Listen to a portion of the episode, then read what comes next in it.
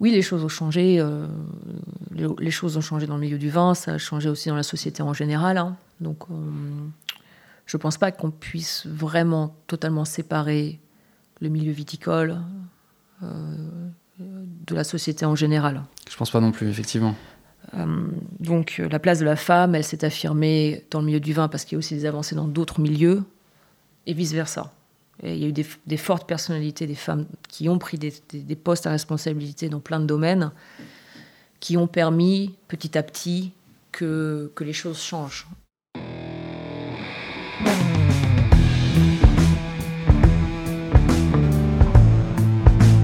Le vin, le jaja, le pinard, le pif. Il existe une ribambelle de termes pour désigner ce breuvage que nous aimons tant, le jus de raisin fermenté. Et c'est parce que nous l'aimons plus que tout que nous voulons mieux comprendre ce qui fait un bon vin. Cépage, climat et terroir y participent, mais avant tout, il y a la patte des vigneronnes et des vignerons. Je suis Romain, Je suis Florian. Je suis Antoine. Nous sommes trois copains et nous vous emmenons à la rencontre de ces hommes et de ces femmes dans leur domaine pour les interroger sur la magie de leur métier et leur vie au milieu des raisins, des vignes et des barriques. Bienvenue à toutes et à tous dans le bon grain de l'ivresse.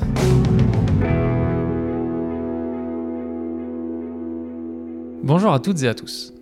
Pour clôturer cette série, nous avons vu les choses en grand. Avec ce dernier entretien, Pascaline Pelletier a accepté de se livrer sur des sujets aussi cruciaux que personnels la place des femmes dans la restauration et le monde du vin, les effets de l'alcool et le rapport qu'elle entretient avec cette substance, et surtout, quels sont les vins qui la font vibrer. Un entretien teinté d'engagement en forme de déclaration d'amour. Régalez-vous. Bonjour Pascaline. Bonjour. Merci beaucoup de, de te prêter une nouvelle fois, euh, et probablement la dernière, à notre jeu de, de questions-réponses.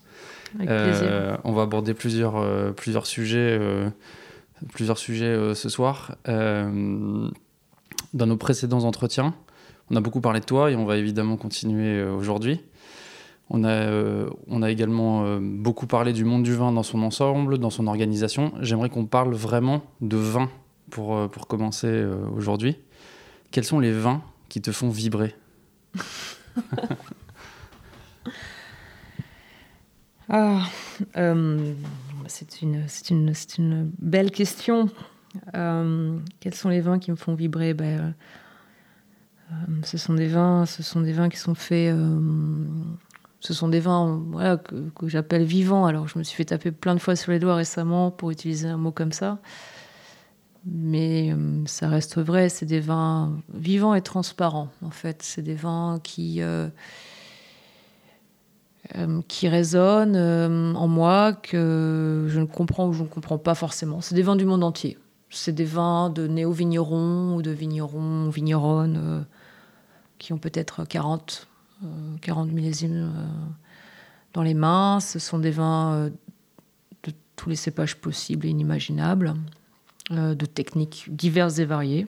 Euh, mais ce sont des vins qui, euh, immédiatement, en fait, euh, me font ressentir à la fois des émotions et qui, qui font venir à, à mon esprit des images et des idées et des pensées. Voilà, ce sont des vins euh, qui peuvent être très simples et des vins qui peuvent être très complexes. Euh, donc c'est pas forcément la meilleure des réponses, mais euh, c'est une très large gamme de vins qui me, fait- qui me font sentir vivre. Voilà, en un mot. C'est ça que tu mets derrière le caractère vivant? Vivant, c'est avant d'être les vins, c'est ce que ça te. la sensation que ça te procure?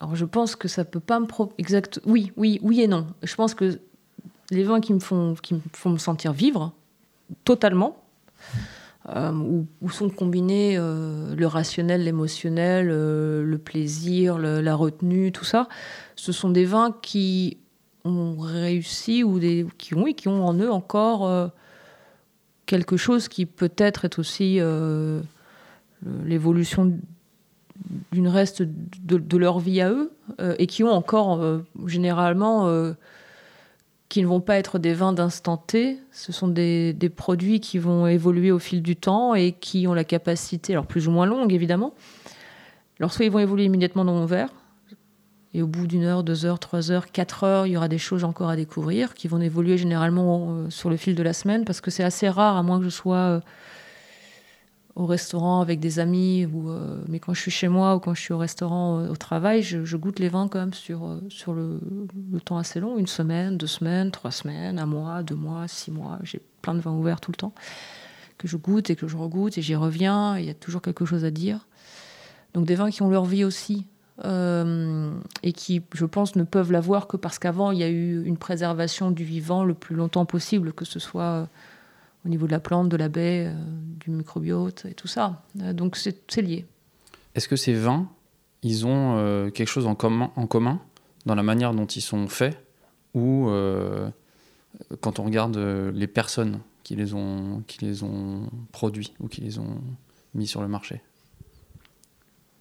Oui, évidemment, ils ont un point commun. Ils ont un point commun. Alors, les personnes qui les ont, produites ou mises sur le marché peuvent avoir des personnalités vastes et diverses et variées, des cultures très différentes. Mais généralement, ce sont quand même des personnes qui, euh, ont un respect de l'environnement dans lequel ils vivent, que ce soit l'environnement végétal et de la plante de la vigne, mais beaucoup plus largement. Ce sont quand même des, très généralement, ce n'est pas dans la quasi-totalité des cas, des, des, personnes sensibles à l'autre et, euh, et à l'univers qui les entoure, euh, humainement, euh, esthétiquement, après philosophiquement. ce qui veut dire que c'est pas forcément des vins sans. Enfin, c'est pas forcément des vins sans intervention. Je goûte beaucoup de vins où, voilà, il y, a, y sont des vins qui, entre guillemets, il n'y a, a, pas d'intervention plus que ça. Tout ce monde un petit peu des vins des vins sans intrants, des vins naturels et tout ça. C'est pas parce qu'on fait un vin sans rien qu'on a cette sensibilité au monde. Et souvent, ces vins-là, il y en a beaucoup qui me parlent pas parce que c'est autre chose qui est en place. Et c'est souvent de l'ego. Et, plus ça va, en fait, plus je suis sur, euh, je pense, sur des vins de personnalité, mais pas forcément des vins d'ego, si ça peut faire sens. C'est cela qui me, qui me parle beaucoup. je pense que ça fait sens, oui. Euh, quand même, dans, il y a une démarche politique derrière, euh, derrière euh, tout ça. Pourquoi est-ce que c'est important de défendre euh, ces vins-là? Pourquoi est-ce que tu y tiens tant? Bah, je pense que c'est important plus que jamais aujourd'hui parce qu'on est à un moment un peu. Bon, on a sans doute été à des moments critiques dans l'histoire de l'humanité, mais je crois que plus que jamais on est dans des moments critiques de l'histoire de l'humanité où, où notre place à nous en tant que qu'être vivants euh, qui jouissons quand même euh, pour une majorité d'entre nous, en tout cas dans certains pays du monde. Hein, je parle pas vraiment, je, parle de ma petite place euh, très privilégiée de blanche occidentale qui a quand même beaucoup de chance de, voir ce qu'elle a, de faire le métier qu'elle veut. Mais il est plus que jamais temps de, bah de, se rendre compte de la place réelle qui est la nôtre et que sans sans, beaucoup de choses que nous, que nous nions, que nous, que, nous, que nous détruisons, que nous utilisons ad, ad nauseam. Euh, et euh, bah, en fait, on n'est rien. Et donc ces vins-là, indirectement, alors c'est un, un, stretch très... C'est vraiment... Pardon, je fais beaucoup encore de franglicisme ou d'anglicisme franco. Mais je, pense que ces vins nous permettent ou permettent à une minorité qui a la chance de pouvoir les boire euh, de, le comprendre de nouveau, de le ressentir. Et ce sont des vins très très importants pour ça. Ce sont des vins où on se rend compte que euh, tout est imbriqué. Euh, le vivant est imbriqué, on est imbriqué. Il y a pas, c'est un, flux, il n'y a, pas nous d'un côté euh, et la vigne de l'autre qu'on va, va tailler, qu'on va maîtriser, qu'on va gérer, des fermentations qu'on va maîtriser, qu'on va gérer. Cette, histoire de gestion, de, maîtrise du monde, hein, qui était déjà condamné depuis, voilà, depuis, depuis des millénaires par certains, certains philosophes, penseurs, euh, politiciens, tout ce que vous voulez, philosophie. Euh, ben, aujourd'hui, elle est plus que problématique. Et on le voit, on le sait, mais comment, comment est-ce qu'on fait? Qu'est-ce qu'on fait? Et je crois que par le plaisir de ce vin, de ce type de vin, qu'on peut après étendre à la gastronomie, au, à, l'alimentaire en général, qui est quand même un, des besoins fondamentaux humains. Il faut qu'on mange et boire. Je pense qu'il faut peut-être qu'on boive très très modérément, mais je pense que c'est partie de la, civilisation humaine. Eh bien, ça nous permet de se rendre compte qu'en en fait, il y a des futurs possibles, il y a des nouvelles relations possibles avec nos environnements, et qu'elles n'empêchent pas le plaisir, qu'elle n'empêche pas la joie simple, euh, qu'elle n'empêche pas la satisfaction des, des, besoins immédiats et des besoins fondamentaux et des désirs euh, qui sont les nôtres, qui sont des désirs complexes, que c'est possible. Et c'est pour ça que c'est si important que ça. Et on peut le faire euh, de manière non moralisatrice non plus, ce qui est aussi très importante on, peut proposer un futur joyeux avec, pour moi, ce type de vin qui incarne un type d'agriculture, qui incarne un type de nouvelle communauté, qui incarne un type de nouvelle consommation qu'on a peut-être oublié. Et c'est pour ça que c'est si important et que c'est politique au sens large du terme, parce que c'est une, proposition de vivre commun entre humains, mais aussi entre, tout l'environnement dans lequel l'humain évolue. Et donc c'est dans ce sens-là que c'est le, le, le, la cité au sens large. C'est une nouvelle façon d'envisager la relation à l'autre. Alors, évidemment, beaucoup de gens me disent que ça va beaucoup trop loin, mais en fait, je pense pas que ça aille trop loin du tout. Hein. Euh, c'est, euh, euh, le, grand écart, en fait, n'est pas si loin que ça. Et une fois qu'on a commencé à, boire et à apprécier ce type de vin, d'abord, je pense vraiment qu'on, qu'on peut ressentir une vraie joie. Je pense qu'il y a une vraie satisfaction du corps et de l'esprit qui est assez rare aujourd'hui. On a énormément de plaisir satisfait immédiatement et on, on est par ces pics d'adrénaline, de, pseudo-satisfaction immédiate. C'est comme, les, c'est comme le sucre, on a cette satisfaction immédiate, mais après on est dans une espèce de, de, dépression. Euh, la fameuse dopamine dont on a entendu parler, euh, notamment avec les réseaux sociaux et ce genre de choses. Bah, c'est ça, et, et, après on va, il faut toujours plus, toujours plus intense, toujours plus ça. Et on, oublie qu'il y a une espèce de joie sereine qui est aussi possible et qui est bien plus satisfaisante en fait. Et je pense que ce, ce type de vin alors je le dis parce que c'est mon, le champ dans lequel moi je me suis retrouvée et qui résonne en moi, mais je pense que ce type de vin m'a apporté et m'apporte de plus en plus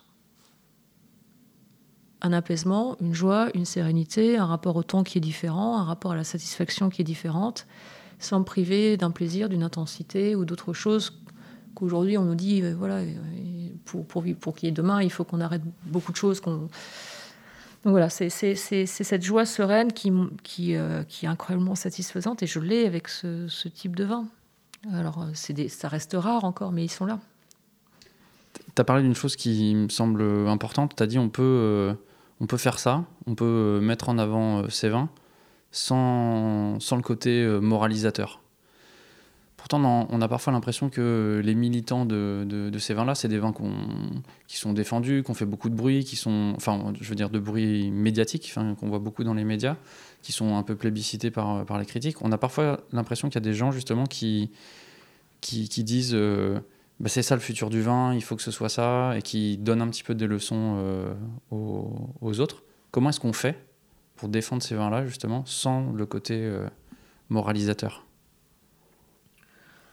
Alors, je, pense, alors, une fois encore, je me permets de, parler d'un point de vue un peu externe. enfin, je, suis un petit peu ce qui se passe en France, j'essaie autant que possible, mais je suis quand même basée euh, aux États-Unis, donc euh, je, vois les choses avec euh, parfois une, certaine distance où je ne suis pas au courant de tout. Mais je crois souvent que le côté moralisateur, il ne vient, pas vient pas forcément des vins qui font les vins eux-mêmes. Des gens qui font les vins eux-mêmes, Non, j'ai l'impression que les, les, exemples les plus forts que j'ai en tête de personnes qui, pour moi, euh, incarnent ce type de, production ne sont pas forcément les gens qui vont donner les leçons de morale. C'est souvent des gens comme moi, des sommeliers, des, critiques de vin ou des personnes du vin qui ne sont pas forcément ceux qui font le vin non plus, qui, euh, qui sont dans cette. Et, et ça a été, c'est honnêtement, c'est.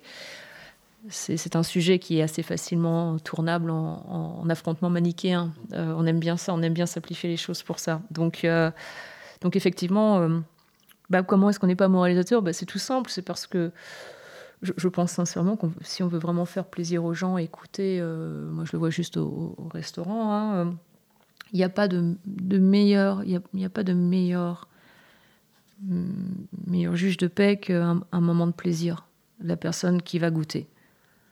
Voilà, je crois sincèrement que euh, on est des, voilà, des, des, homo sapiens, mais on est des animaux sapiens, et que lorsque on a en bouche quelque chose qui va vous faire vibrer, qui est bon, qui est complexe, qui satisfait les sens, qui satisfait l'intellect, mais qui satisfait le corps, ça vaut tous les discours du monde. Ça vaut Cette expérience-là, elle est incroyable, elle est forte, elle est, elle est, elle est hyper stimulante, elle est, elle est profonde, elle est, c'est très fort. Alors on l'a, le vin le permet, mais plein d'autres choses le permettent. Le vin le permet peut-être de manière un peu décuplée, tout simplement par la composition du vin ou par les moments dans lesquels on va boire un vin où on est peut-être psychologiquement plus prêt à accepter ce genre de moment. Mais une fois qu'on a ça, mais ça devient addictif. C'est un vrai plaisir.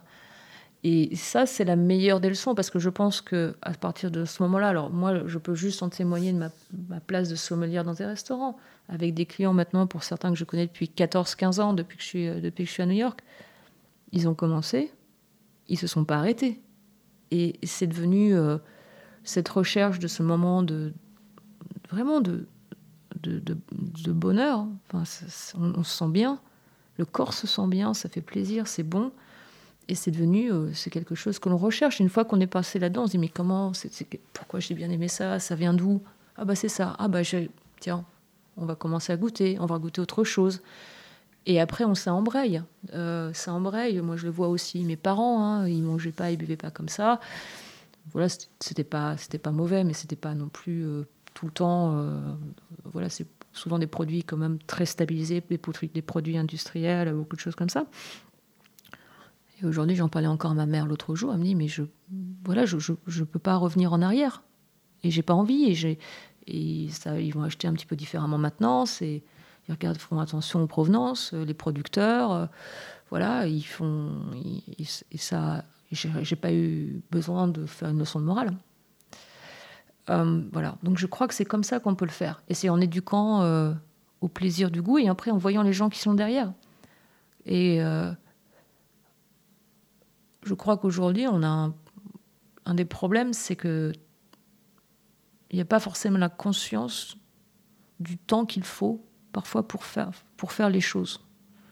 Euh, on a tellement tout tout de suite. C'est tellement, on nous, on, nous, on nous donne dans une cuillère d'argent ou sur un téléphone portable la possibilité de tout avoir immédiatement.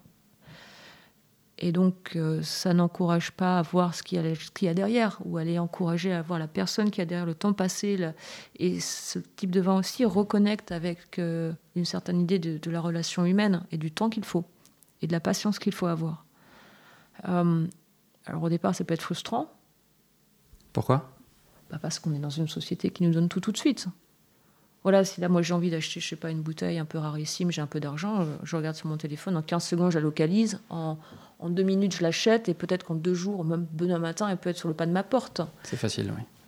Donc on Relativement est, facile. On est dans une société qui, qui nous, qui, voilà, qui, qui nous incite à consommer de manière absolument stupide et, et, et non seulement stupide, mais addictive de manière problématique. Et, euh, et toute l'incarnation bah, de, de, ce qu'il y a derrière pour vraiment faire créer quelque chose disparaît. On ne sait, on sait plus, on ne sait pas. C'est tellement facile d'avoir un, un, un voilà. Et dans les vins, ce type de vin-là, pour moi, ça, ça m'a aussi permis de, réapprendre à patienter et, à comprendre euh, le, travail qu'il y a derrière. Euh, euh, alors ça me touche encore plus, évidemment, c'est l'industrie dans laquelle je travaille, mais, mais c'est un.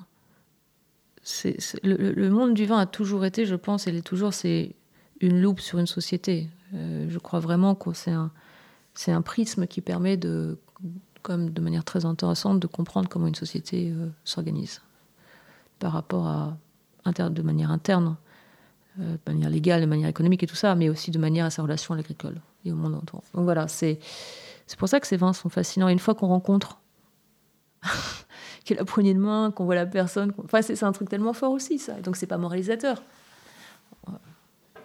Il y, a, il y, a plein de façons, je pense. Est-ce que euh, tu peux nous parler de ta dernière rencontre avec un vin comme ça qui t'a ému?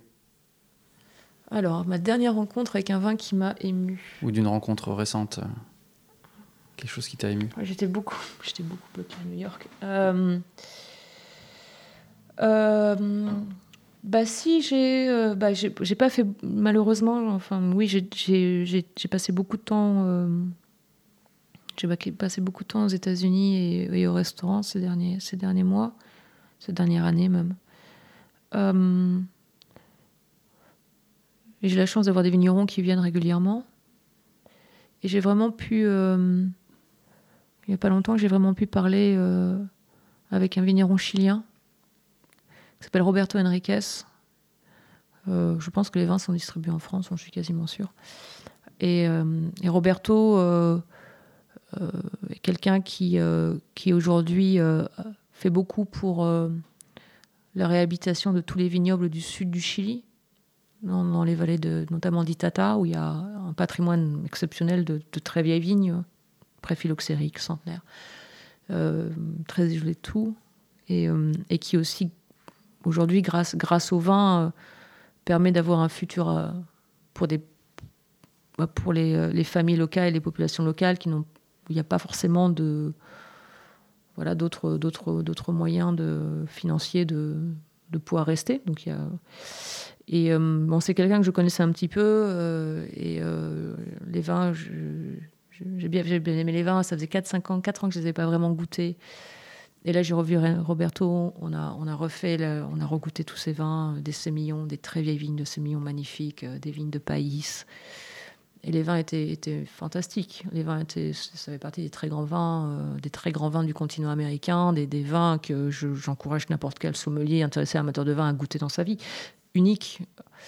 Et euh, oui, c'est, et Roberto a, c'est quelqu'un d'incroyablement lumineux, d'une gentillesse exceptionnelle et euh, qui, a un projet de vie qui va bien au-delà de ses vins à lui, même dans la structure dans laquelle il est, la façon dont, il, euh, dont il enseigne, enseigne euh, aux différents propriétaires de ces petites vignes à, à préserver leurs vignobles, leur donner suffisamment d'argent pour qu'ils puissent vivre de la production du vin, les vins qu'il fait, qui sont plus ou moins en coopérative. C'est un modèle exceptionnel. Ce sont des vins qui m'ont touché voilà, ils sont à la carte. Euh, là, on les a ouverts. Euh, c'est des vins comme ça que j'ai envie d'avoir au restaurant. Les gens les goûtent, ils me disent mais c'est quoi ça?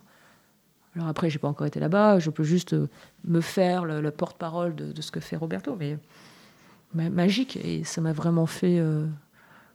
ça m'a vraiment fait du bien de le, voir et de passer. On a peut-être passé une bonne heure et demie ensemble. Alors c'est pas beaucoup, mais c'était fort. Dans le verre, qu'est-ce qui mmh. fait leur singularité? À ces vins Pourquoi tu dis que c'est des vins uniques? Parce que c'est euh, des dynamiques de bouche que j'ai jamais eues. C'est des, euh, moi, j'aime beaucoup penser le vin, alors de moins en moins en termes d'éléments en soi, alors que ce soit des vins avec beaucoup d'acidité, pas beaucoup d'acidité, des alcools, des tanins. Euh, ça m'intéresse de moins en moins de parler d'un vin comme ça, ou aussi des arômes de pêche, de pamplemousse et tout ça, ça m'intéresse de moins en moins. Ce qui m'intéresse beaucoup, c'est les, c'est les dynamiques entre tous les éléments. C'est moins l'élément lui-même que la dynamique de l'élément. Et que ça se réponde. Et que on prend une gorgée, on est dans un, dans un certain monde, il y a une certaine réaction de la bouche, euh, très salivante. Je, pense de plus en plus la salivation comme un, comme un affect fort sur euh, mon amour du vin. Et euh, en fait, il y a, y a, des champs aromatiques qui se répondent que j'ai jamais pensé pouvoir se répondre, je les ai jamais, jamais associés. Et subitement, il y a, y a, un champ qui me rappelle une certaine épice, puis ça va dans un autre monde un floral. Euh, les deux se répondent, ça fait une saveur que j'ai jamais, un arôme que j'ai jamais goûté, puis une saveur que j'ai jamais goûté parce qu'il y a un travail un peu de, il y a une longueur, il y a, il y a un umami qui arrive, euh, il y a une acidité qui vient se rehausser. C'est des sensations de bouche que j'ai jamais ressenties. Donc c'est unique. Euh, et ça, c'est magique. Euh, subitement, je me dis, mais j'ai jamais, j'ai jamais ressenti ça. Et euh, ça va à l'opposé bah, de, des vins standardisés qui doivent goûter toujours la même chose. Et euh, il faut absolument bah, que ce soit ça, puis ça, puis ça, et cet arôme-là, cet arôme-là, cet arôme-là, et on n'en parle plus. Il y a une typicité, il faut respecter la typicité, et ainsi de suite. Quoi, Alors, typicité, je pense plutôt standardisation. C'est plutôt des standards de production qu'une typicité. Euh, mais oui, on est dans cet esprit-là. Alors que là, on est ouvert, on est ouvert à une réaction de son corps et de, de son goût qu'on n'a jamais eu. Donc, c'est pour ça qu'ils sont uniques. Je trouve ça fantastique. Euh, et en plus, bon, bah, on, a, la chance de le goûter finalement sur, sur un certain temps. Comme, comme je te le dis, euh, c'est des vins que, que, que je trouve vraiment très. Enfin, je, trouve fascinant. On les goûte, on les goûte sortie de la bouteille, on les goûte en fin de service, on les goûte le lendemain, en fin de semaine, c'est toujours là. Alors pour moi, c'est un très bon. Voilà, euh, le truc, c'est goûter un vin, essayer de voir si le vin tient 24 heures. S'il tient même pas 24 heures, il y a un petit problème avec le vin. Mais vin, normalement, un vin, ça tient, ça tient sur une semaine sans problème. Euh, ça peut s'affaiblir un petit peu sur des notes aromatiques, autrement ça tient. Et là, et en dessous les accords mes vins, j'ai envie de mettre plein de choses. Ça, m'ouvre des nouvelles portes. Je me dis, tiens, mais j'aurais jamais pensé mettre une vieille vie de sémillon sur ce plein-là. Mais et ça marche. Et voilà, et subitement, on a un nouveau plaisir. Mais c'est infini. Alors, il faut, faut, accepter que ce soit infini, mais je, moi, je m'en réjouis, euh, je m'en réjouis tellement. Est-ce que tu arrives à bien transmettre ça à tes clients au restaurant? Est-ce que tu, vois des gens qui sont euh, touchés autant que tu l'es par les vins que tu, leur sers? Oui, je pense, oui. Oui, oui. Oui, oui. Euh, oui, absolument. Alors, plus ou moins en fonction de. En fait, quand on est au restaurant, que ce soit moi ou avec Alice, qui est mon, chef sommelier, euh, on est. Euh, une fois encore, on est, on est avant tout là pour que la personne passe un bon moment. Euh, et le gros du boulot pour nous, euh, c'est de comprendre un petit peu l'état d'esprit dans lequel les personnes sont à la table. C'est ça l'essentiel, c'est ça le gros du travail. Et de savoir si. dans, oui, dans, quel état de, dans quel état de, découverte, d'accueil, ils peuvent être. Alors, des fois, ils, pas du tout intéressés. Euh, ils aiment bien le vin, mais ils n'ont pas du tout envie d'avoir ça. Ils veulent juste quelque chose. Toutefois, ils sont, ils sont là, ils sont prêts pour cette expérience-là. Et après, c'est vraiment de, d'essayer de. Alors, c'est très difficile, hein, euh, parce que généralement, ça passe par très peu de mots, parce qu'on n'a pas le temps, c'est pas le contexte social qui fait qu'on. Les gens souvent n'ont pas forcément les mots pour exprimer aussi ce qu'ils aiment, ce qu'ils n'aiment pas. Mais c'est ça. Et notre travail, c'est d'essayer de comprendre en peu de mots. Euh, où est la sensibilité de la personne à ce moment-là et des personnes avec eux. Et tout notre travail, c'est de marier, c'est vraiment de marier. En fait, je crois vraiment que mon boulot, c'est moins de marier un vin avec un plat que de marier un vin avec une personne. Ça, c'est mon travail. j'ai compris ça récemment, que c'était vraiment mon boulot. Après, évidemment, il y aura un accord, des accords, mes et vins. Mais la toute première chose que je dois faire, c'est vraiment marier un vin avec avec la, la, façon dont cette personne est à ce moment-là. T'aimerais pouvoir passer plus de temps avec chaque client au restaurant? On sent, tu en as parlé là, du, de, de la, rapidité ou la fugacité de, la relation. J'ai l'impression de sentir comme un petit regret. Alors, euh, alors le regret, il est souvent que sur la première bouteille ou quand, quand on ne connaît pas la personne. Parce qu'après, en fait, généralement, ce qui se passe, c'est qu'en fait, on passe vraiment beaucoup de temps à table. Une fois que c'est des personnes qu'on connaît pas et c'est la première bouteille et on est en début de service et malgré tout on a les contraintes du restaurant donc euh, voilà il faut que ça aille relativement euh, on n'a pas deux heures quoi. C'est toujours ce moment là ces, ces premières cinq minutes quand on est en début il faut vraiment courir. Il faut vraiment aller vite. Par contre ce qui se passe quand même très généralement je veux dire dans la quasi totalité des cas si c'est la bonne bouteille pour la bonne personne le temps, il est après. Et là, on passe beaucoup de temps avec la personne après. Donc, euh, je dois bien dire que je suis vraiment gâtée. L'organisation de mon restaurant me permet de passer du temps. C'est toujours cette frustration sur le tout premier, les, toutes premières secondes de service. Et quand c'est des gens qu'on connaît, ça va. Euh, c'est, beaucoup plus facile parce qu'on est, c'est, en, en, trois mots, ils sont assez, voilà, on sait un peu où on va aller. Et là, mais c'est. Alors, non, pas, trop de frustration, sauf, celle-là. Ouais. Quand j'ai cinq tables, il faut que ça aille vite. Et on essaye de ne pas se planter. Et euh, là, c'est, le travail le plus dur. C'est le travail le plus dur. Est-ce que en tant que sommelière active, je veux dire, euh, tu, travailles régulièrement dans, ton restaurant, tu, tu, l'as dit, tu ne choisis que des vins qui te font vibrer à la carte? Ou est-ce que, parfois, tu dois faire des concessions parce que euh, ton entreprise en a besoin, parce que tu sais que ça va satisfaire euh, certains clients? Alors, je suis quasiment euh, bientôt dans la situation privilégiée de n'avoir à la carte que des vins qui me font vibrer. très, très éclectique dans la sélection, hein. avec des vins canoniques, classiques, mais qui me font vibrer, des vins beaucoup plus expérimentaux et qui me font vibrer. J'ai encore quelques vins à la carte hérités, euh, mais qui sont aussi de très très belles factures que j'ai aimées à un moment donné et qui aujourd'hui, euh, pour moi, n'ont plus cette. Euh, ou moins. mais honnêtement, on est sur peut-être 1%, de la carte. Donc, non, je suis dans une situation où, je pourrais. non, non, je suis. Oui, bah alors ça, c'est aussi, c'est aussi une décision de carrière. J'ai j'ai choisi euh, ma carrière, les, établissements dans lesquels j'ai travaillé, parce que justement, euh, j'avais pas cette. Euh, je voulais pas être dans cette situation-là. Je, je voulais pas. Et donc, euh, ça m'a sans doute. Euh, ça m'a pas privé parce qu'en fait, ça, jamais, jamais vu ça comme un, problème. Où j'ai toujours vraiment eu la chance de pouvoir assumer mes choix et aller là où je voulais. Mais c'est vrai que on me demande régulièrement pourquoi je suis pas à la tête je suis pas dans un restaurant, je sais pas, beaucoup plus trois étoiles, euh, très, des gros groupes ou des choses comme ça. Et, c'est la liberté. Je voulais pouvoir. Euh, alors, je dis pas que c'est pas possible. Je pense que c'est tout à fait possible, mais les opportunités professionnelles qui m'ont été présentées à chaque fois, euh, bah, notamment, incluaient une sélection qui aurait, qui aurait, qui m'aurait fait travailler avec des des produits que j'avais que je n'avais pas envie de promouvoir ou que je n'avais pas envie de défendre. Voilà, donc j'ai pas fait. Et c'est pas grave, je suis très contente euh, dans mon petit restaurant euh, à New York.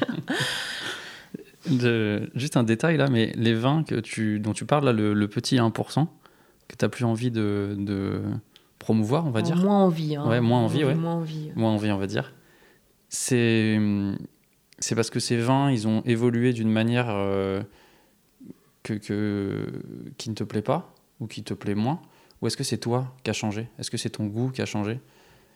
Il est différent ou tu as une exigence euh, différente? Euh, Alors dans ces cas-là, c'est pas moi qui les avais achetés. Donc aussi, euh, à l'époque, je, pense que j'étais encore capable de, de comprendre leur intérêt. Voilà, et je pense qu'effectivement, en fait, c'est mon goût, c'est moi qui ai changé. Euh, j'ai changé et euh, j'ai aussi vu un petit peu l'évolution de certaines bouteilles qui m'a conforté dans une certaine idée de là où moi je voulais aller. Et euh, voilà, là, c'est surtout pour ça. Et après, parce que, parce que j'ai, oui, je pense que j'ai découvert d'autres vins, qu'on a une carte limitée, que j'ai la chance aussi d'être à une époque où l'ouverture sur le monde des dégustateurs est plus grande que jamais. Je pense qu'il y a 20 ans, c'était plus compliqué. Enfin, c'était quasi impossible de faire certains types de cartes de vin. Il y avait de façon, il y avait l'accès à, la production était compliqué et, la clientèle aussi n'était pas prête. Et aujourd'hui, comme on a quand même un nombre limité de références à la carte, euh, voilà, je, il y, a, il y, a, des référents qui sont, qui sont, qui sont, voilà, qui sont, qui sont sans doute euh, importants. Euh, qui, moi, pour, moi, ne, ne, correspondent plus forcément à des identités fortes que je vois ou qui qui ne l'incarnent pas. Et, et j'ai d'autres vins qui aujourd'hui me parlent beaucoup plus. Pourquoi c'était plus difficile il y a quelques années, quand tu as commencé par exemple, de faire ce genre de, de carte des vins?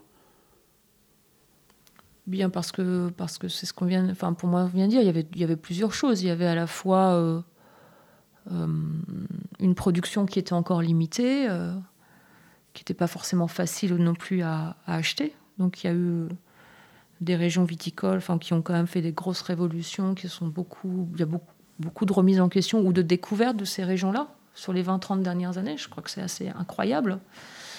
Euh, une émancipation progressive de style de vin aussi, euh, qui était jugé par un certain type de critique ou un certain type d'acheteurs qui n'allaient que dans une seule direction. Donc la diversité n'est pas forcément encouragée. Donc la production a beaucoup évolué. Euh, le système d'achat a beaucoup évolué. Euh, il y a 14 ans, il n'y avait pas le nombre de distributeurs de vins que j'ai à New York, par exemple. Donc logistiquement, ce n'était pas forcément facile d'avoir les vins.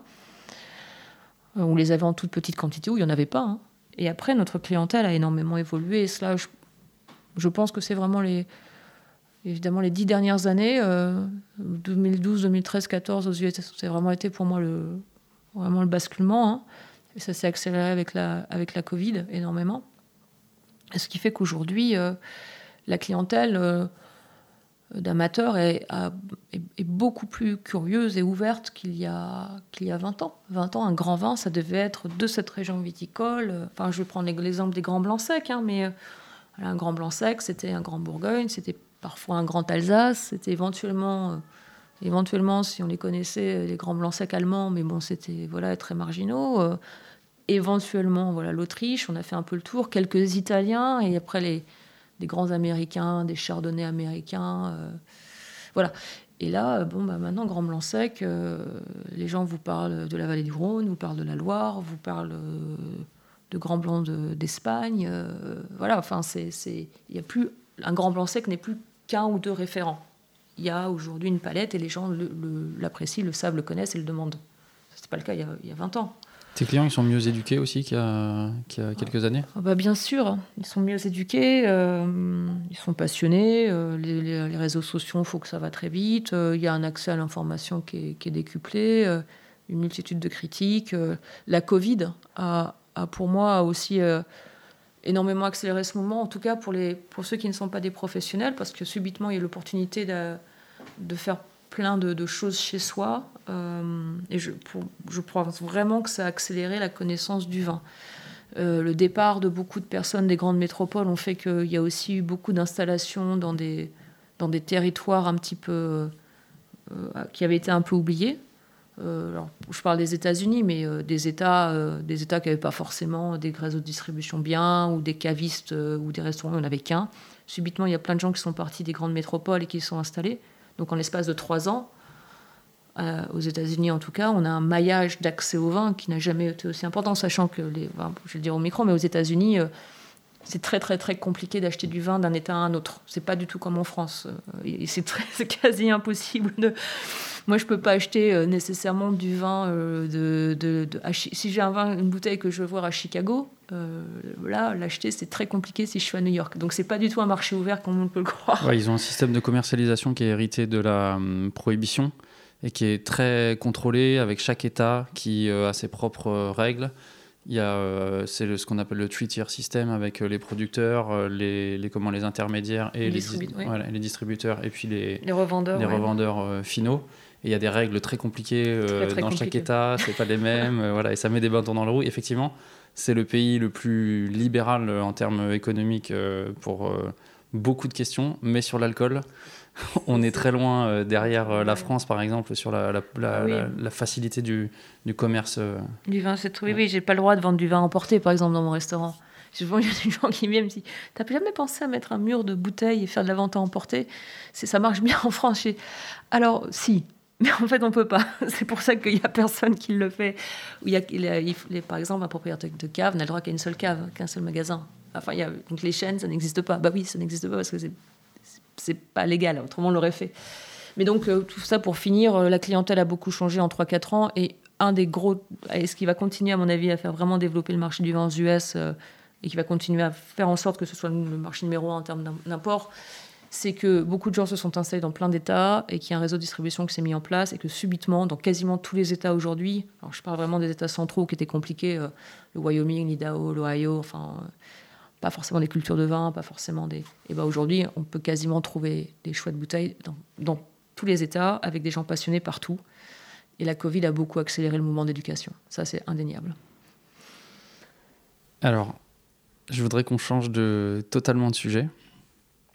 Euh, et je voudrais qu'on parle de toi en tant que femme. Voilà. On n'a pas encore abordé ce sujet et euh, je, peux, difficilement euh, passer à côté. Enfin, c'est un, sujet qui, qui, me tient à cœur et qui nous tient à cœur au, bon grain de l'ivresse. donc ça fait 20 ans que tu es dans le milieu de la restauration et dans le milieu du, vin. En 20 ans, qu'est-ce qui a changé pour les femmes dans ces, milieux-là?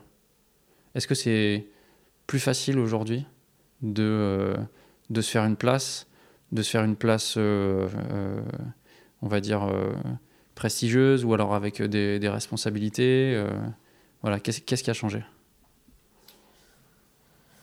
Alors moi, je, je, peux parler que, que du côté sommellerie et encore sommellerie à l'international. ce qui est déjà beaucoup. Ce qui fait beaucoup, oui. ça, fait, oui ça fait 15 ans que je suis aux États-Unis. Donc, oui, les choses ont changé. les, choses ont changé dans le milieu du vin. Ça a changé aussi dans la société en général. Hein. Donc, je ne pense pas qu'on puisse vraiment totalement séparer le milieu viticole euh, de la société en général. Je ne pense pas non plus, effectivement. Euh, donc, la place de la femme, elle s'est affirmée dans le milieu du vin parce qu'il y a aussi des avancées dans d'autres milieux et vice-versa. il y a eu des, fortes personnalités, des femmes qui ont pris des, des, postes à responsabilité dans plein de domaines, qui ont permis petit à petit que, que les choses changent. Euh, Donc oui, alors c'est beaucoup plus facile euh, d'être sommelière aujourd'hui qu'il y a 50 ans, ça l'est plus facile qu'il y a 20 ans, euh, d'avoir accès à l'éducation euh, absolument, d'avoir une reconnaissance professionnelle absolument.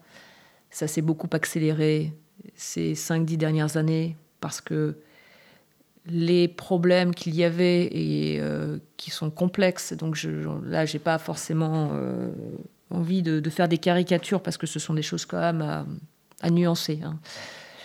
Mais euh, le, fait qu'il y ait eu beaucoup de scandales et que des femmes aient osé parler publiquement, euh, poursuivre en justice dans plein de milieux, le MeToo Movement a été une vraie réalité aux États-Unis, ça a vraiment crevé des abcès énormes, a fait que euh, beaucoup de choses se sont libérées, alors parfois avec des excès aussi mais se sont beaucoup libérés et ont permis une accélération, en tout cas, du sentiment qu'aujourd'hui c'est plus ok d'être dans des, dans des situations de misogynie extrême.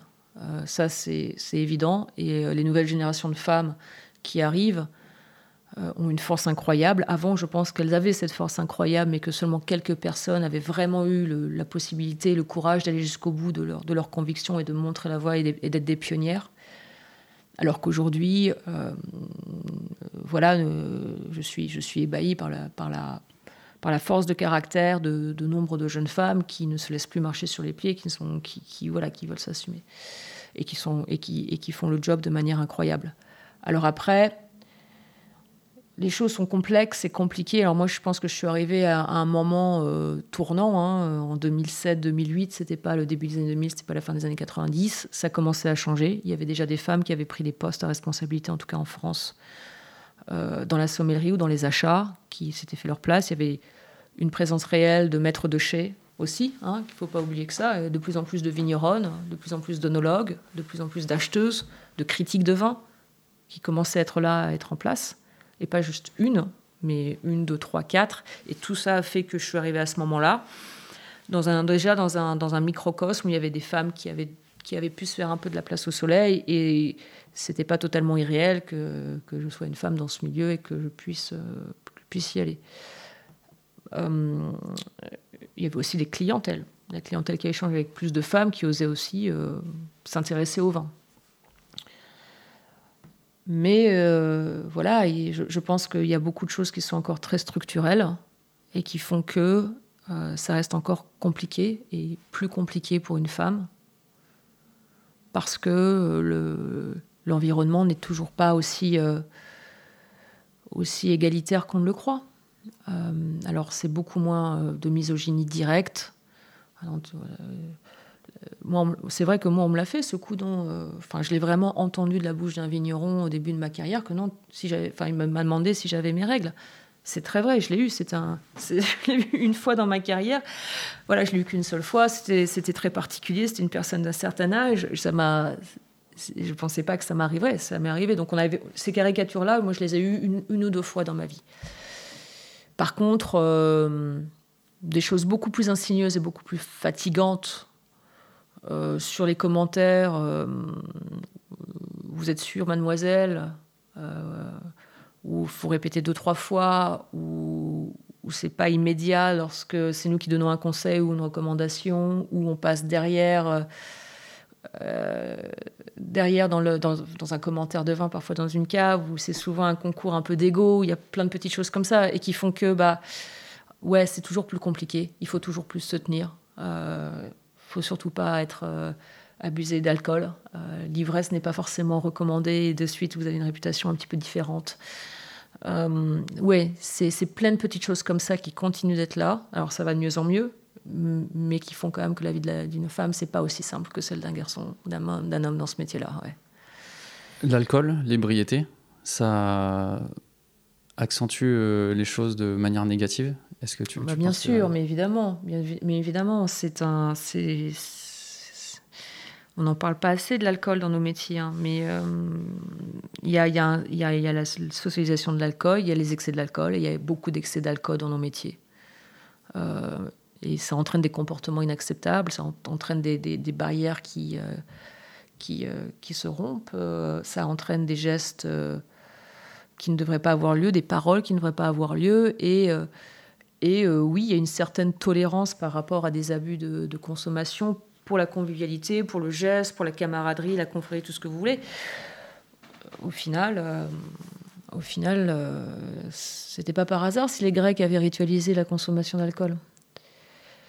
Et effectivement, ça fait des choses déplacées. Effectivement, ça fait, ça, met ça, crée des situations qui deviennent, euh, qui peuvent devenir euh, extrêmement problématiques et où bah, le nom, le nom est plus entendu, où les, des, gestes inacceptables se passent. Et ça, on n'en parle pas assez, je pense, dans nos métiers. Il y a, il y a un snobisme de l'ivresse euh, un peu fashion. Voilà. Euh, et ça, j'en je, suis tout à fait consciente. On est, on est en plus, moi, je vis dans un, enfin, j'évolue dans un milieu où on a quand même accès à des bouteilles incroyables, des vins, des vins exceptionnels, des vins magiques. Il y a plein de choses qui se passent. Hein. Et on va goûter un peu ici, un peu là, et au final, ben, en fait, non, mais tu comprends, c'était, cette bouteille-là, et c'était super, j'en ai, bu un verre, mais tu comprends, il y avait ça juste après, donc j'en ai encore bu. Et, ça peut aller vite, oui. Et ça peut aller vite. Et, euh, et au final, ça reste, euh, ça reste de l'alcool. Et euh, il y a un snobisme de l'alcoolisme comme ça. Et je trouve que c'est très dangereux. Il faut en être conscient. Et, il faut en être conscient et surtout pour des personnes euh, voilà qui on, est souvent en plus dans des dans des dans des ensembles de sociaux où on connaît pas forcément tout le monde ou et ça peut déraper et ça dérape souvent en fait plus souvent qu'on ne le veut l'admettre donc euh, je ne dis pas que c'est pas il faut pas se faire plaisir et boire c'est pas ça c'est mais il y a, y je crois vraiment la vertu de la modération et ça ça éviterait beaucoup de situations euh, et encore quand on est une femme encore plus hein, euh, j'avais dit ça il y a quelques années. parfois, au départ, j'avais un peu regretté, mais en fait, c'est très vrai. Hein. Euh, une, femme ivre ou une femme qui est dans un état d'ébriété sera, je, crois vraiment, on sera beaucoup plus rapidement traitée d'alcoolique ou de manière très, très négative. Ouais, le snobisme fashion, il est un peu plus chez les hommes que chez, que chez les femmes. Alors qu'un homme, au contraire, c'est une qualité. Regarde, j'ai réussi à enquiller deux, il tient bien l'alcool. Ah, vous savez quoi? Et, ça, c'est. Euh, et ça, je, peut-être que c'est de la psychologie comptoir, mais je l'ai quand même vu très souvent. Et euh, la femme n'a pas, enfin, en tant, plus qu'en tant, en tant que femme, c'est voilà, le, rapport à l'alcool est souvent est souvent très mal vu quand une femme boit trop.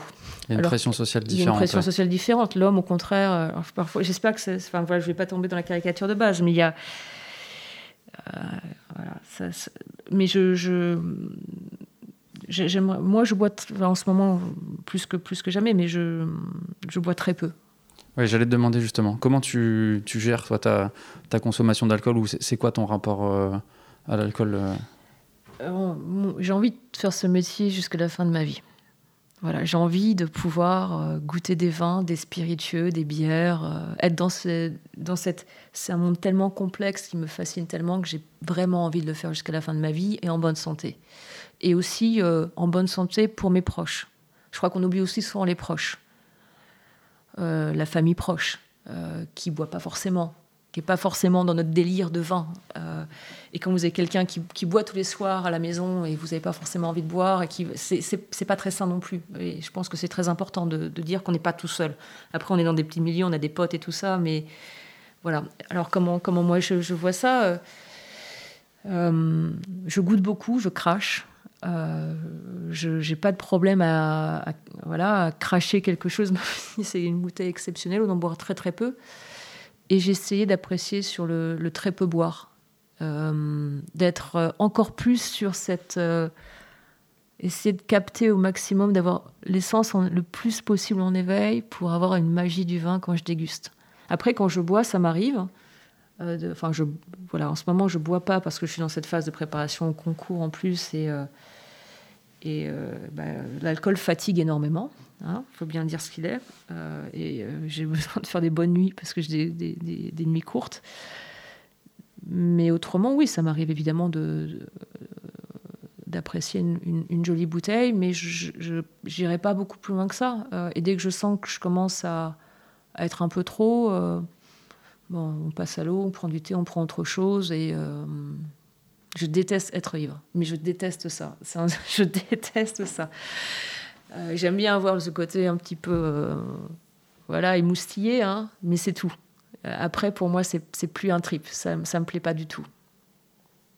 Donc j'aime bien me voir, mais c'est très modéré et j'hésite pas à cracher ou à boire très peu une fois encore. Je n'ai pas besoin de beaucoup dans mon verre pour. Euh, ouais, justement, on, t'a vu à l'œuvre pendant les, des moments de, de, préparation là, et je dois avouer quand même que je suis assez fasciné quand je te vois cracher par le, peu de vin que tu, que tu as mis en bouche. Et malgré tout, l'analyse que tu arrives à faire, c'est l'entraînement qui te permet de, de capter un vin comme ça en ayant une quantité, finalement assez faible euh, qui est passée dans ta bouche? Alors oui, c'est marrant en plus parce que quand on s'était vu à Bordeaux le soir, euh, le soir, je parlais avec un œnologue très très connu de Bordeaux, hein, euh, qui lui parfois, je lui ai demandé mais comment vous faites quand vous goûtez 300 échantillons dans la journée? Il me dit mais en fait je, je, prends quasiment rien et je j'arrive à j'y arrive en fait et en fait c'est un entraînement. Alors après c'est vrai qu'on a beaucoup de quand, en fait, il faut bien distinguer deux choses. Hein. Euh, dans ces cas où ce qu'on fait, ce qu'on a fait là-bas, euh, euh, on est sur des choses très particulières que je recherche en dégustation, certains types de marqueurs. On était en plus sur des vins assez proches. Il n'y avait pas des grosses évolutions sur les alcools. Enfin, donc j'allais chercher des choses très très particulières. En l'occurrence, je pensais plus à la première journée qu'on a passée avec toi, où tu as fait beaucoup d'épreuves blanches. ah oui, ouais. Et notamment la toute première épreuve qui m'a marqué, tu avais 8 vins ah à identifier en 6 minutes. Ah On te demandait d'identifier les cépages et euh, les marqueurs euh, associés mhm. à ces cépages. Et j'ai trouvé ça. Bon, déjà, le temps imparti, il y avait moins d'une minute par vin, ça paraît assez dingue. Et quand je te voyais cracher, je me disais, mais au début, je me suis dit, mais est-ce qu'elle avale en fait euh, une partie du ah. vin? Et je, ne pouvais pas y croire. Donc je me suis dit, mais elle prend vraiment des doses microscopiques. C'est incroyable. alors oui, il faut mieux pas trop avaler, non. Alors après, on, est vraiment dans des choses très très différentes par rapport à, vraiment la vraie dégustation d'un vin. Par exemple, si je parfois je, fais des, des, chroniques où j'écris sur un vin, là, je vais vraiment mettre le vin en bouche, je vais vraiment le grumer. J'ai passé beaucoup de temps avec ce vin-là. Tu vas saliver euh, Je vais saliver, je vais regarder ma salivation, je vais aller euh, euh, sur les arrières de bouche pour vraiment sentir la chose. Donc là, c'est un exercice très différent que je fais pour cette reconnaissance extrêmement rapide, où en fait il faut que je trouve des marqueurs. Et les marqueurs, parfois c'est un marqueur aromatique, parfois je sais ce que le vin est déjà au nez, parce que parfois il y a des choses tellement évidentes. Alors il y, a, peu de vin comme ça, mais il y a quand même des boum.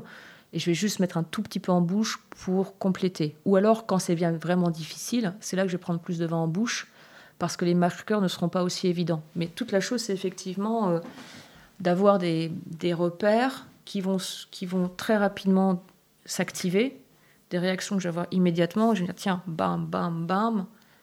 Et surtout qu'on est, ça reste des dégustations à l'aveugle qui sont quand même relativement larges par rapport à d'autres examens que j'ai pu passer où on a peut-être une cinquantaine de vins qui sont listés. On, les, on sait que ce sera parmi ces 50 types de vins. Là, dans le monde, dans, dans, le meilleur semi du monde, le, champ des possibles est bien plus ouvert. Mais en même temps, on sait qu'on aura quand même des choses qui sont identitaires avec des cépages euh, où il n'y a pas juste 250 euh, bouteilles de produits d'un cépage rarissime fait. Et donc il faut les marqueurs. Donc en fait, si j'ai ça, si je suis au nez, ok, je suis déjà quelque part. Je le mets éventuellement en bouche, fais ok, l'acidité ça confirme, c'est sec, il n'y a pas de bois, ok, j'ai quand même une bonne idée. Et après, quand je trouve vraiment pas, ou quand ça parle pas, c'est là que je vais prendre beaucoup plus de temps avec le vin en bouche et que je vais aller chercher autre chose qui va essayer de me raccrocher à ça. Mais on est dans un exercice de reconnaissance. Donc c'est vraiment très particulier. Je ne suis pas en train de, de faire une analyse profonde du vin. C'est pas du tout le, but de l'exercice. Cette méthode-là, c'est toi qui l'as développée euh, euh, sur le tard, on va dire, par nécessité pour, euh, pour répondre à ce qu'on te demandait en concours Ou est-ce que bah, c'est en te préparant au concours avec d'autres personnes qu'on te l'a enseigné Est-ce que c'est quelque chose que beaucoup de, professionnels du vin, ou en tout cas dans les concours, euh, ont fait? Euh, après, non, je crois que c'est une, c'est une, une, façon de goûter qu'on développe personnellement et individuellement en fonction de, de, ses, de ses, capacités. Euh, voilà, qui sont pas les mêmes pour tout le monde. Moi, je connais des gens qui sont incroyables au nez. Enfin, moi, j'ai un peu plus de mal avec le nez. Donc, on a des grilles de notation qui nous permettent de savoir un petit peu ce qui nous est demandé par rapport à la reconnaissance des vins. Et par rapport à ça, on va développer, je pense personnellement, un, travail de dégustation. Mais malheureusement, on n'est pas très bien formé en fait. Euh, il y a des diplômes qui permettent d'aller beaucoup plus loin dans la formation. Euh, notamment, je pense à celui que fait euh, Axel Marshall à, Bordeaux, ou même le travail que fait Julien et Camus avec le DU de géosensoriel, où là, on prend vraiment du temps pour comprendre comment notre palais travaille et notre nez, et avec des, avec des préparations, je sais pas, d'eau, d'eau sucrée à différents, à, différentes, euh, différents grammages, euh, différentes préparations avec différents acides, à différents grammages de tanins, différents grammages et tout ça. Ça, il y a des, préparations qui le font spécifiquement. Moi, on me l'a jamais fait. Moi, je m'en suis fait pour moi, pour voir un peu mes seuils de perception. Et me dire, bah tiens, là-dessus, euh, je suis plutôt comme ça, là-dessus, je suis plutôt comme ça. Sachant que dans le vin, après, c'est très compliqué parce que tout se mélange. Mais donc ma technique en ce moment que je, j'ai, euh, que je pratique, c'est plutôt moi par rapport à mes capacités physiques, ce qu'on me demande et, euh, et le, type de vin que j'ai à goûter.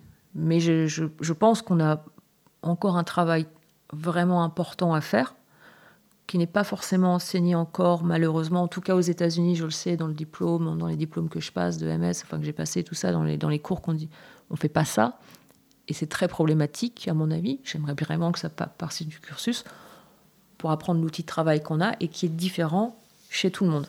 Par contre, il y a déjà des diplômes, notamment en France, qui ont, qui ont déjà poussé ce curseur-là et je trouve ça très très bien. Alors, on a, on a un petit peu dévié du sujet duquel j'étais parti sur, euh, sur la, place des femmes. Euh, et je voudrais qu'on revienne un tout petit peu vers ça, puisqu'on avait commencé à parler euh, des excès, des abus envers les femmes. La restauration, c'est un milieu qui, depuis quelques années, est beaucoup critiqué pour certains excès, certains abus, pas seulement sur les femmes, mais sur, sur beaucoup, de, beaucoup de monde, notamment en cuisine, sur les conditions de travail, sur les salaires, sur des, violences qui peuvent, qui peuvent exister. Est-ce que toi, tu as déjà été confronté à, tout ça pendant ta carrière de sommelière? Non, moi j'ai eu beaucoup de chance. Euh, parce que j'ai en fait, j'ai travaillé que dans des restaurants euh, euh, qui étaient déjà. alors, en France, j'ai vraiment travaillé que dans un restaurant qui était celui de Monsieur Jacques Torel en Bretagne,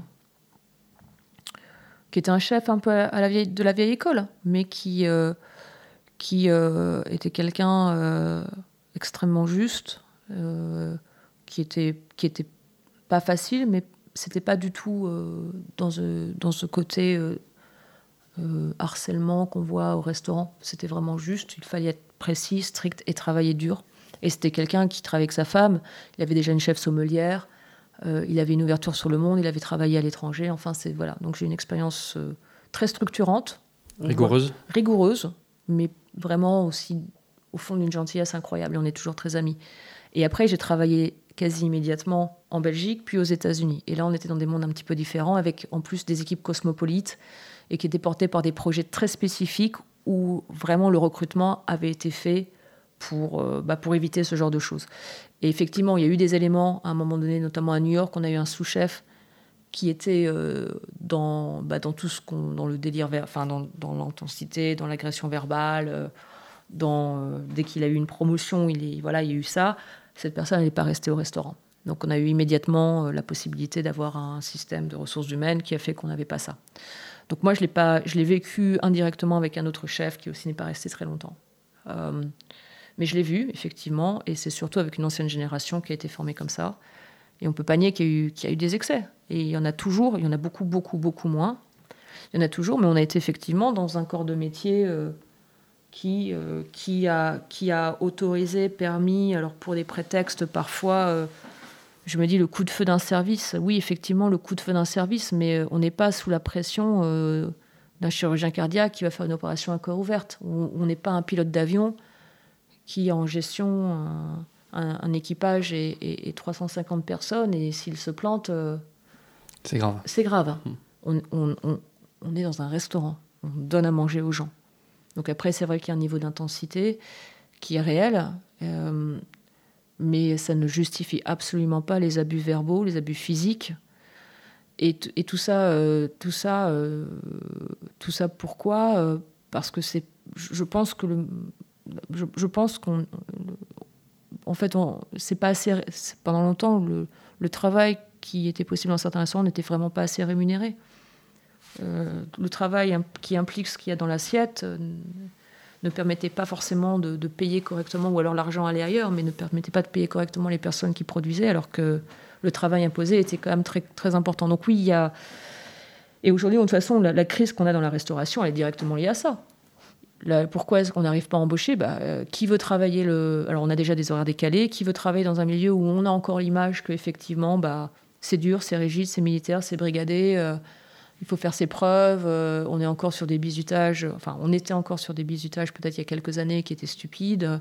Des émissions de télé ont encouragé ça aussi d'une certaine manière, parce que des shows à l'américaine, ou à l'anglaise plus exactement, qui montrent les, chefs qui gueulent et qui. Voilà, ça fait, ça fait de l'audience. Je pense qu'on voit de qui tu veux parler. Euh, mais honnêtement, les choses sont en train de radicalement changer pour une partie de la restauration, sans aucun doute. Mais tu vois, je, vais prendre un exemple concret qui, va, qui va amener ma, question. Mais euh, il y a quelques jours, il y a le Noma qui a annoncé euh, qu'ils allaient fermer en 2024 en expliquant que euh, bah, leur modèle était pas viable ou pas, pas pérenne, on va dire. ça ils existent depuis 2004, si je ne me trompe pas, donc ça, sera, ça fera 20 ans en, en 2024 beaucoup de médias ont repris l'info sous l'angle de c'est dommage, c'est la meilleure, euh, c'est la fermeture du meilleur restaurant euh, du monde, c'est quand même une perte, blablabla. Voilà. Malgré tout, il y a eu des enquêtes il y a quelques années, des infos qui sont sorties dans, le, dans, les, dans, les, dans, dans quelques médias qui ont été peu reprises euh, ces derniers temps sur le fait que, notamment au, Noma, ils ne payent leurs stagiaires que depuis l'automne 2021, donc ils ont quand même vécu 17 ans en, oui, c'est pas des seuls. Hein. Exact. Non, non, mais je, je prends, enfin, je prends un exemple concret. C'est pas pour les pour les incriminer euh, complètement, mais alors, je trouve qu'il y a une certaine ironie déjà à dire qu'un modèle n'est pas soutenable juste au moment où on se met à payer euh, euh, tout le monde. Donc une autre enquête est en cours et que ça allait sortir dans un journal international. Voilà, par exemple. voilà. Et j'ai l'impression que c'est c'est comme s'il y avait toujours un peu, euh, même s'il y a des critiques, il y a toujours un peu une chape de plomb sur ces sujets de la part des, des, journalistes, des, des, critiques, et qu'on a un peu du mal à, à dégommer certaines, euh, certaines euh, idoles. Pourquoi est-ce que c'est si difficile l'économie de la restauration? Ah bah c'est une très bonne question. eh ben, rentrons dans le vif du sujet. On paye, à l'heure actuelle, alors moi je vais parler des coûts opérationnels d'un restaurant. Très concrètement, pour donner, alors les États-Unis c'est différent de la France. Mais pour avoir un modèle économique viable, je pense, et avec des produits de qualité et un travail de qualité et payer correctement les gens, il faudrait sans doute qu'on double les prix dans l'assiette. C'est tout simple. Le, euh, la qualité, un, travail, un travail de qualité avec un produit de qualité dans une assiette aujourd'hui. Alors, je vais parler des États-Unis parce que je connais moins, moins la réalité économique réelle de l'opérationnel français avec, euh, avec les charges sociales et tout ça. Mais vraiment, nous, à New York, et là avec les équipes, si on voulait vraiment leur donner la possibilité de, de salaires équivalents dans d'autres dans d'autres industries, à compétences, on va dire, et expérience égale, il faudrait qu'on double le prix des plats dans l'assiette pour leur donner une assurance santé et tout ça. Aujourd'hui, on ne se rend pas compte que le budget alimentaire d'un restaurant, enfin, ce qu'on on, ne paye pas assez. Mais par contre, on est, euh, moi, je sais très bien que la clientèle n'est pas prête à payer ça. Tu penses vraiment? Oh, j'en suis sûre. J'en suis absolument sûre. Ils sont pas prêts. C'est pas, c'est pas possible. C'est, psychologiquement, c'est pas possible. Le, le, travail qui va dans une réalisation d'un repas, euh, ça n'ira pas dans l'assiette, ou alors ça va aller dans des, dans des, dans les choses, voilà, les trois étoiles qu'on voit. C'est pour ça qu'on a les, variables d'ajustement sur le vin. Entre guillemets. je pense que les gens sont plus prêts à payer ça sur une bouteille de vin qu'ils ne sont prêts à payer euh, ça sur une, sur, une pièce de viande ou sur une pièce de poisson, sur un plat végétarien bien travaillé, où, où toutes les personnes de la chaîne sont bien rémunérées. Qu'on soit bien d'accord, on parle du producteur, voilà, à, une, distribution qui est aussi saine, où les marges sont pas tarées sur la distribution, parce que parfois il y a des marges d'intermédiaires qui sont quand même euh, bien costauds, Au- à la personne qui va faire la plonge, qui doit être rémunérée de la meilleure des manières, à la personne qui va aussi faire en sorte que le restaurant, euh, voilà, le, serveur, le, chef, enfin à toutes les étapes de la chaîne. Euh, je, une fois encore, j'ai nuancé ça en disant que je parle moi de l'industrie américaine, que je connais, enfin en tout cas new-yorkaise que je connais maintenant assez bien. Euh, non, les gens sont pas prêts à payer ça. Ou alors ils sont prêts. Il faut pour le payer, il faut que ce soit dans un dans un, dans un cadre incroyablement luxueux, euh, enfin qui est tout le décorum qui va avec. Mais si vous voulez faire quelque chose de bien et de précis et que vous augmentez votre prix de viande même de 5, 6, 7 euh, dollars, les gens ils vont vous regarder, mais c'est trop cher. Where is quoi my value? C'est quoi le ticket moyen ou euh, le budget en gros qu'il faut prévoir quand on vient dans, dans- dans ton restaurant euh Bah écoute, L'ordre de grandeur? non, bah nous on a un ticket moyen de euh, d'à peu près 115 dollars. Euh, donc ce qui est en euros 100 euros. Euh, voilà. Euh, ce qui est pour New York et pour Manhattan et pour là où je suis, euh, Boisson comprise? boisson comprise, ouais, ouais, boisson comprise, café compris, alors pas taxes comprises, donc il faut rajouter les taxes. Euh, qui sont pas très élevées, c'est euh, à peu près 9%, et après il faut rajouter le pourboire, qui est lui à la discrétion de la clientèle, euh, mais qui normalement est de 18 à 20%. Donc il faut rajouter 28% sur ça. Euh, pour New York, pour Manhattan, pour le quartier où je suis, on est plutôt dans la moyenne, moyenne, on va dire. Ouais. Ni haute ni basse quoi. Ouais, on est même plutôt, entre guillemets, pour les produits qu'on propose, pour la, cuisine qu'on propose, qui est une cuisine de marché, qui est une cuisine de produits faits, qui est une cuisine où, tout est fait au restaurant, on est même plutôt, raisonnable. On est même plutôt sur le bas. Euh, donc, euh, et on a, repensé notre modèle économique du restaurant pour. On a tout repensé au restaurant, en fait, pour pouvoir augmenter les salaires de nos cuisiniers, pour augmenter les salaires en fait de tout le monde, pour faire en sorte de leur payer une partie de leur assurance santé, ce qui est un, un coût aux États-Unis que les gens, les Français ne peuvent absolument pas imaginer. hein. Euh, et pourtant, avec le coût des matières premières qui monte en ce moment et l'inflation, il faudrait qu'on augmente nos prix, euh, nos prix. Tout simplement pour que ça, pour que ça marche. On parle pas de, et en plus, on n'est pas du tout dans une idée de faire des millions de dollars de, profit dans notre restaurant. Il faut que ce soit rentable, il faut que ça marche. euh, mais le, but, c'est vraiment d'avoir un modèle économique qui soit, qui soit sain pour, pour tout le monde. Euh, et on paye pas assez, euh, on paye, on, on paye pas, on paye pas assez. Euh, Enfin, les places sont pas assez chères. Aujourd'hui ton modèle il est rentable? Mais il est rentable parce qu'on a, on a, eu, on a la chance de, d'av- de- de- d'être dans un restaurant que nous connaissions avant, qui avait des voilà, qui, qui avait euh, qui avait un autre modèle économique et un autre euh, voilà une autre façon d'opérer. Et en fait,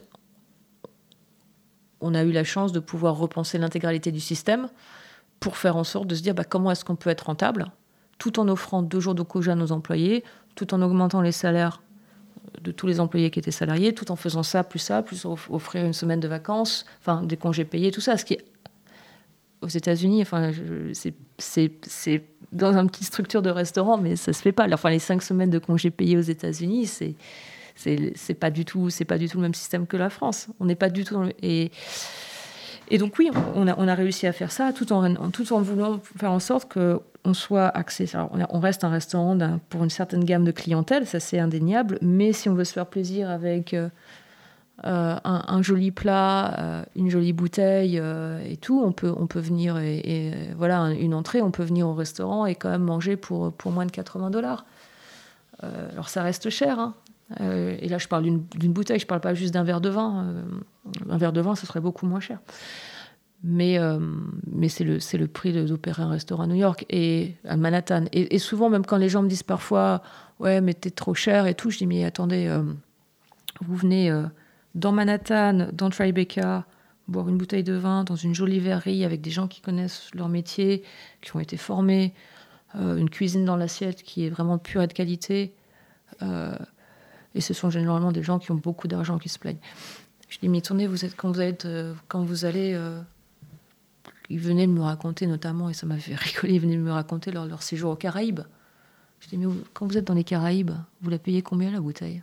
Ouais, mais c'est pas pareil, tu es sur une île, tu comprends la logistique, le machin, le truc, faut payer. Mais... Est-ce que si moi je faisais la même chose dans le nord d'Harlem, même restaurant qui me coûterait sans doute moins cher parce que les loyers seraient moins chers et tout ça, est-ce que vous viendrez me voir pour boire la bouteille moins chère? Fait bah non, parce que c'est plus pratique quand on est dans Tribeca. Je dis écoutez, au bout d'un moment, il faut être cohérent. Il y a des conf... voilà. Et ça, et, euh, ça c'est des choses. Euh, euh, c'est des choses que notre clientèle américaine parfois oublie un petit peu. mais voilà, pour te dire en soi, un des problèmes de la restauration, c'est qu'effectivement, les abus, le fait qu'on faisait des horaires pas possibles, qu'on était sur des, des, intensités de service parce qu'il fallait vraiment faire rentrer des couverts. Les, abus, les abus structurels du métier sont aussi liés au fait qu'il y a je pense, une question par rapport à comment bien manger et mieux manger, et, tout ça, c'est lié. Ce qui fait qu'on a des comportements qui ne sont pas acceptables parce qu'on pousse les organismes et les gens aux extrêmes, que ça entraîne des moments où il faut absolument décompresser. Donc, qu'est-ce qu'on fait euh, On boit. Il y a même des problèmes de drogue, hein, nombreux dont on parle jamais. Ce qui fait qu'on se lâche, ce qui fait qu'on rentre dans cette espèce de spirale où pour tenir, il faut qu'on boive.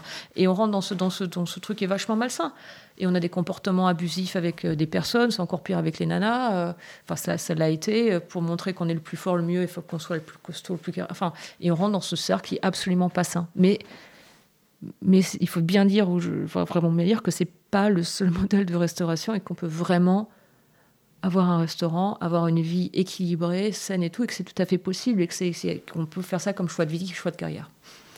Est-ce que tu penses que Là, là, ce modèle 5 que tu décris, tu l'as atteint dans ton resto. Est-ce que tu penses que ça peut servir euh, d'exemple Et que est-ce que tu aimerais que ça serve d'exemple?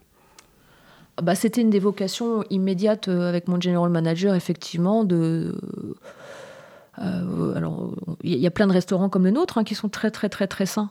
Euh, on n'est pas les seuls, hein, pas du tout. Mais c'est vrai que c'est quelque chose sur lequel on a vraiment voulu peut-être parler un petit peu plus immédiatement.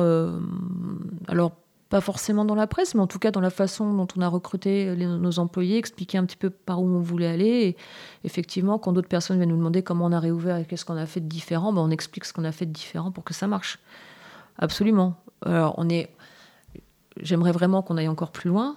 Euh, pour l'instant, on est, on est encore dans la phase de stabilisation parce que ça fait que six mois qu'on est ouvert. Il faut vraiment qu'on voilà, qu'on comprenne exactement euh, où est-ce qu'on va, comment on va, dans dans une situation économique internationale qui est encore un petit peu compliquée. Mais oui, oui, absolument. Mais j'ai plein d'exemples de restaurants comme ça qui marchent. Moins aux États-Unis, plus au Canada, ou euh, notamment au Québec, où je pense qu'ils ont été un peu plus en avance que nous et ont un, un, système social un petit peu différent. Et il y en a en France aussi, hein, qui sont très très bien et qui ont, qui ont des équilibres euh, réels où, voilà, où il y a, le modèle économique marche, il y a des jours de congé, on ne rentre pas le soir à 3 h du matin euh, défoncé après des services extrêmement compliqué. Euh. Donc non, non, il y a des modèles très sains. Tu dis que tu voudrais aller plus loin sur ces questions-là. C'est quoi l'étape suivante? Qu'est-ce que tu aimerais mettre en place euh? bah, plus, plus, de, plus de formation, plus de congés payés. C'est la question du système de santé quand même qui est la grosse question. C'est compliqué, hein, tout ce qui est assurance santé. Mais euh, bah, il faut que, faut que nous, on ait financièrement pour, pour une petite, on est une petite structure, hein. nous on est, on, est 17 employés, donc c'est pas beaucoup, c'est une petite structure, mais ça se compte en, je crois que de, mémoire, hein, mais on était proche de la centaine de milliers de dollars par an, pour si on voulait tout payer. C'est énorme, c'est des sommes monstrueuses. Euh, et ça va, là on, a déjà, on sait déjà que ça va augmenter de 17% l'année prochaine. Euh, c'est considérable. C'est considérable. Enfin, c'est pas des petites sommes, quoi. Et donc ça, ça fait partie des choses. Euh, les grands groupes peuvent le faire.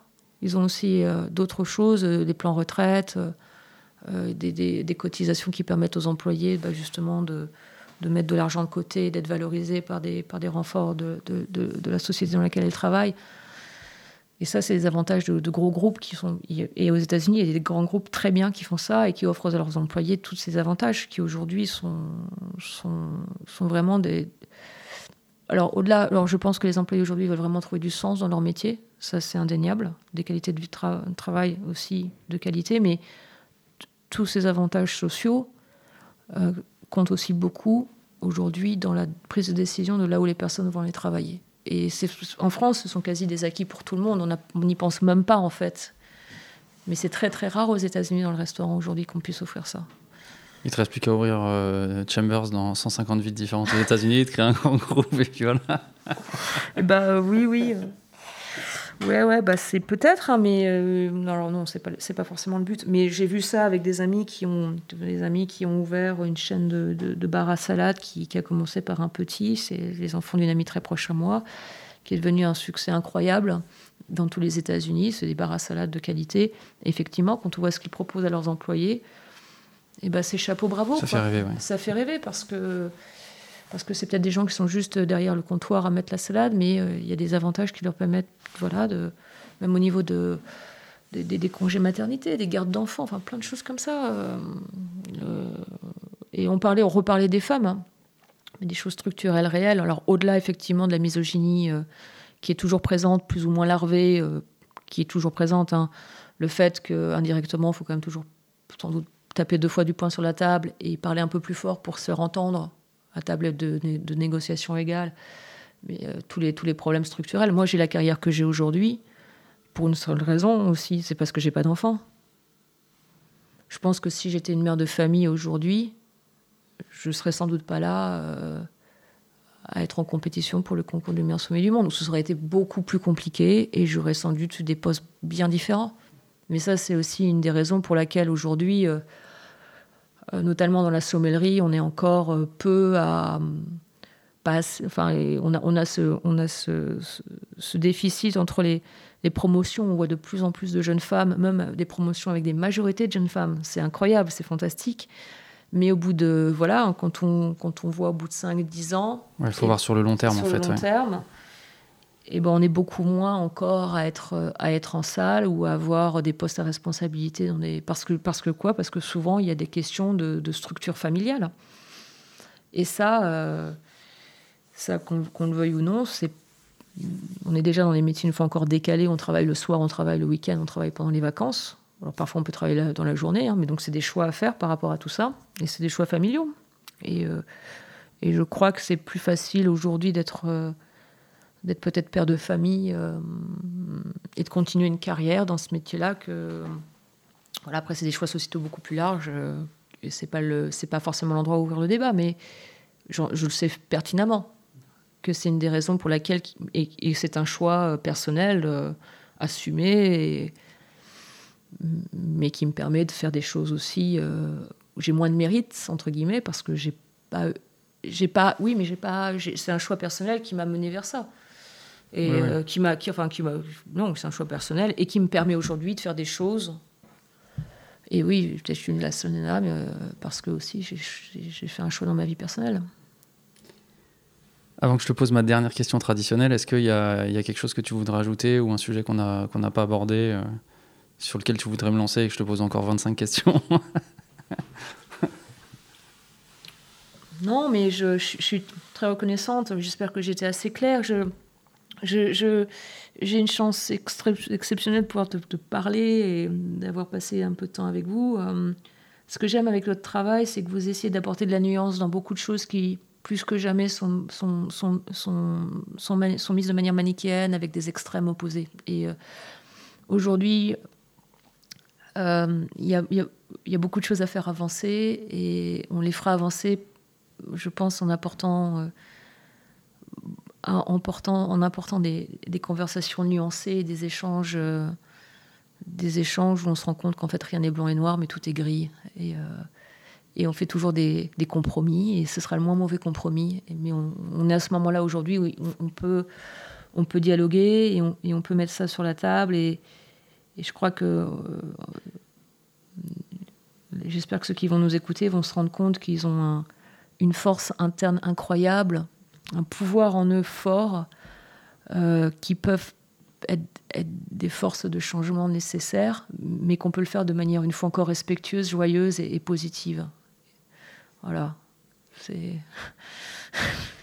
je suis un peu. Je, suis une rêveuse, mais plus ça va, plus je rêve. non, mais euh, j'adhère et j'espère, oui, qu'on va qu'on peut contribuer à ce, à ce genre de choses. Ça me rendrait aussi euh, très heureux.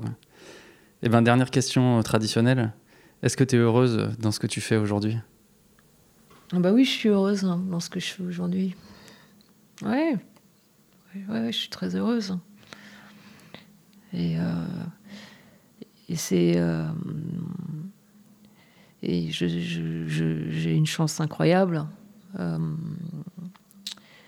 je suis entourée de, personnes exceptionnelles. J'apprends tous les jours. Et euh, euh, je suis très satisfaite. Enfin, j'arrive le soir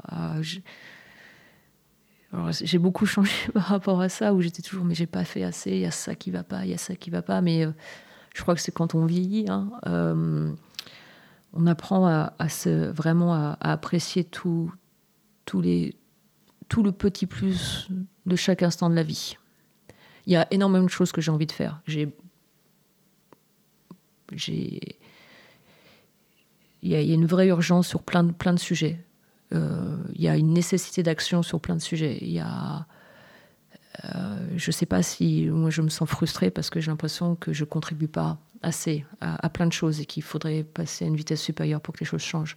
Mais je sais aussi que si je suis pas au moins heureuse tous les jours du petit plus que je fais, je pourrai jamais avoir la force de trouver les solutions pour vraiment continuer à pousser ce qui se passe.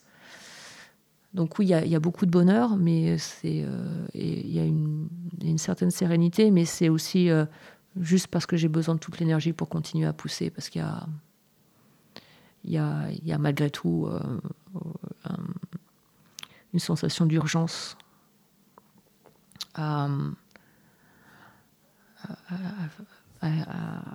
faire changer nos modes d'être au monde.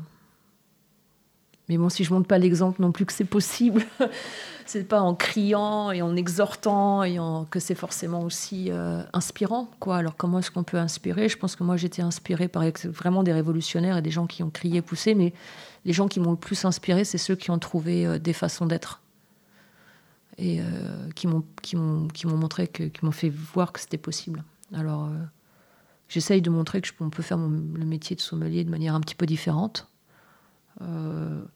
Qu'on peut y avoir vraiment une sérénité, qu'on est vraiment dans un métier effectivement sans doute de luxe pour beaucoup de gens parce qu'on voilà, on est dans des restaurants on- généralement onéreux, on travaille avec des, bouteilles euh, chères pour la plupart du commun des mortels que. Mais c'est pas pour autant que on est dans cet univers très privilégié. Mais je crois qu'on peut être dans cet univers très privilégié et malgré tout à faire en sorte que demain il y on, on- on- on- crée un monde, on laisse un monde qui soit meilleur pour tous. Et je pense qu'on peut vraiment le faire avec le vin et avec la sommellerie. Voilà. Merci infiniment, Pascaline. Merci beaucoup. Merci.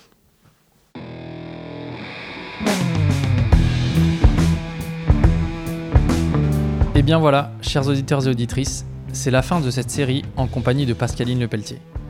C'est un chapitre que nous refermons avec une pointe d'émotion, en mesurant l'immense chance que nous avons eue de passer ces moments avec elle et de pouvoir les partager avec vous. J'espère que cette série vous a plu et qu'elle a ouvert des portes dans vos esprits et vos cœurs. Je suis Romain Becker et vous écoutez Le Bon Grain de l'Ivresse. Réalisation Romain Becker, Antoine Sica et Florian Nunez. Merci à Emmanuel Lapet pour la post-production, à Emmanuel Doré pour le générique original et à Léna Masilu pour les graphismes. On se retrouve très vite pour de nouvelles aventures viticoles. D'ici là, éclatez-vous et buvez bon!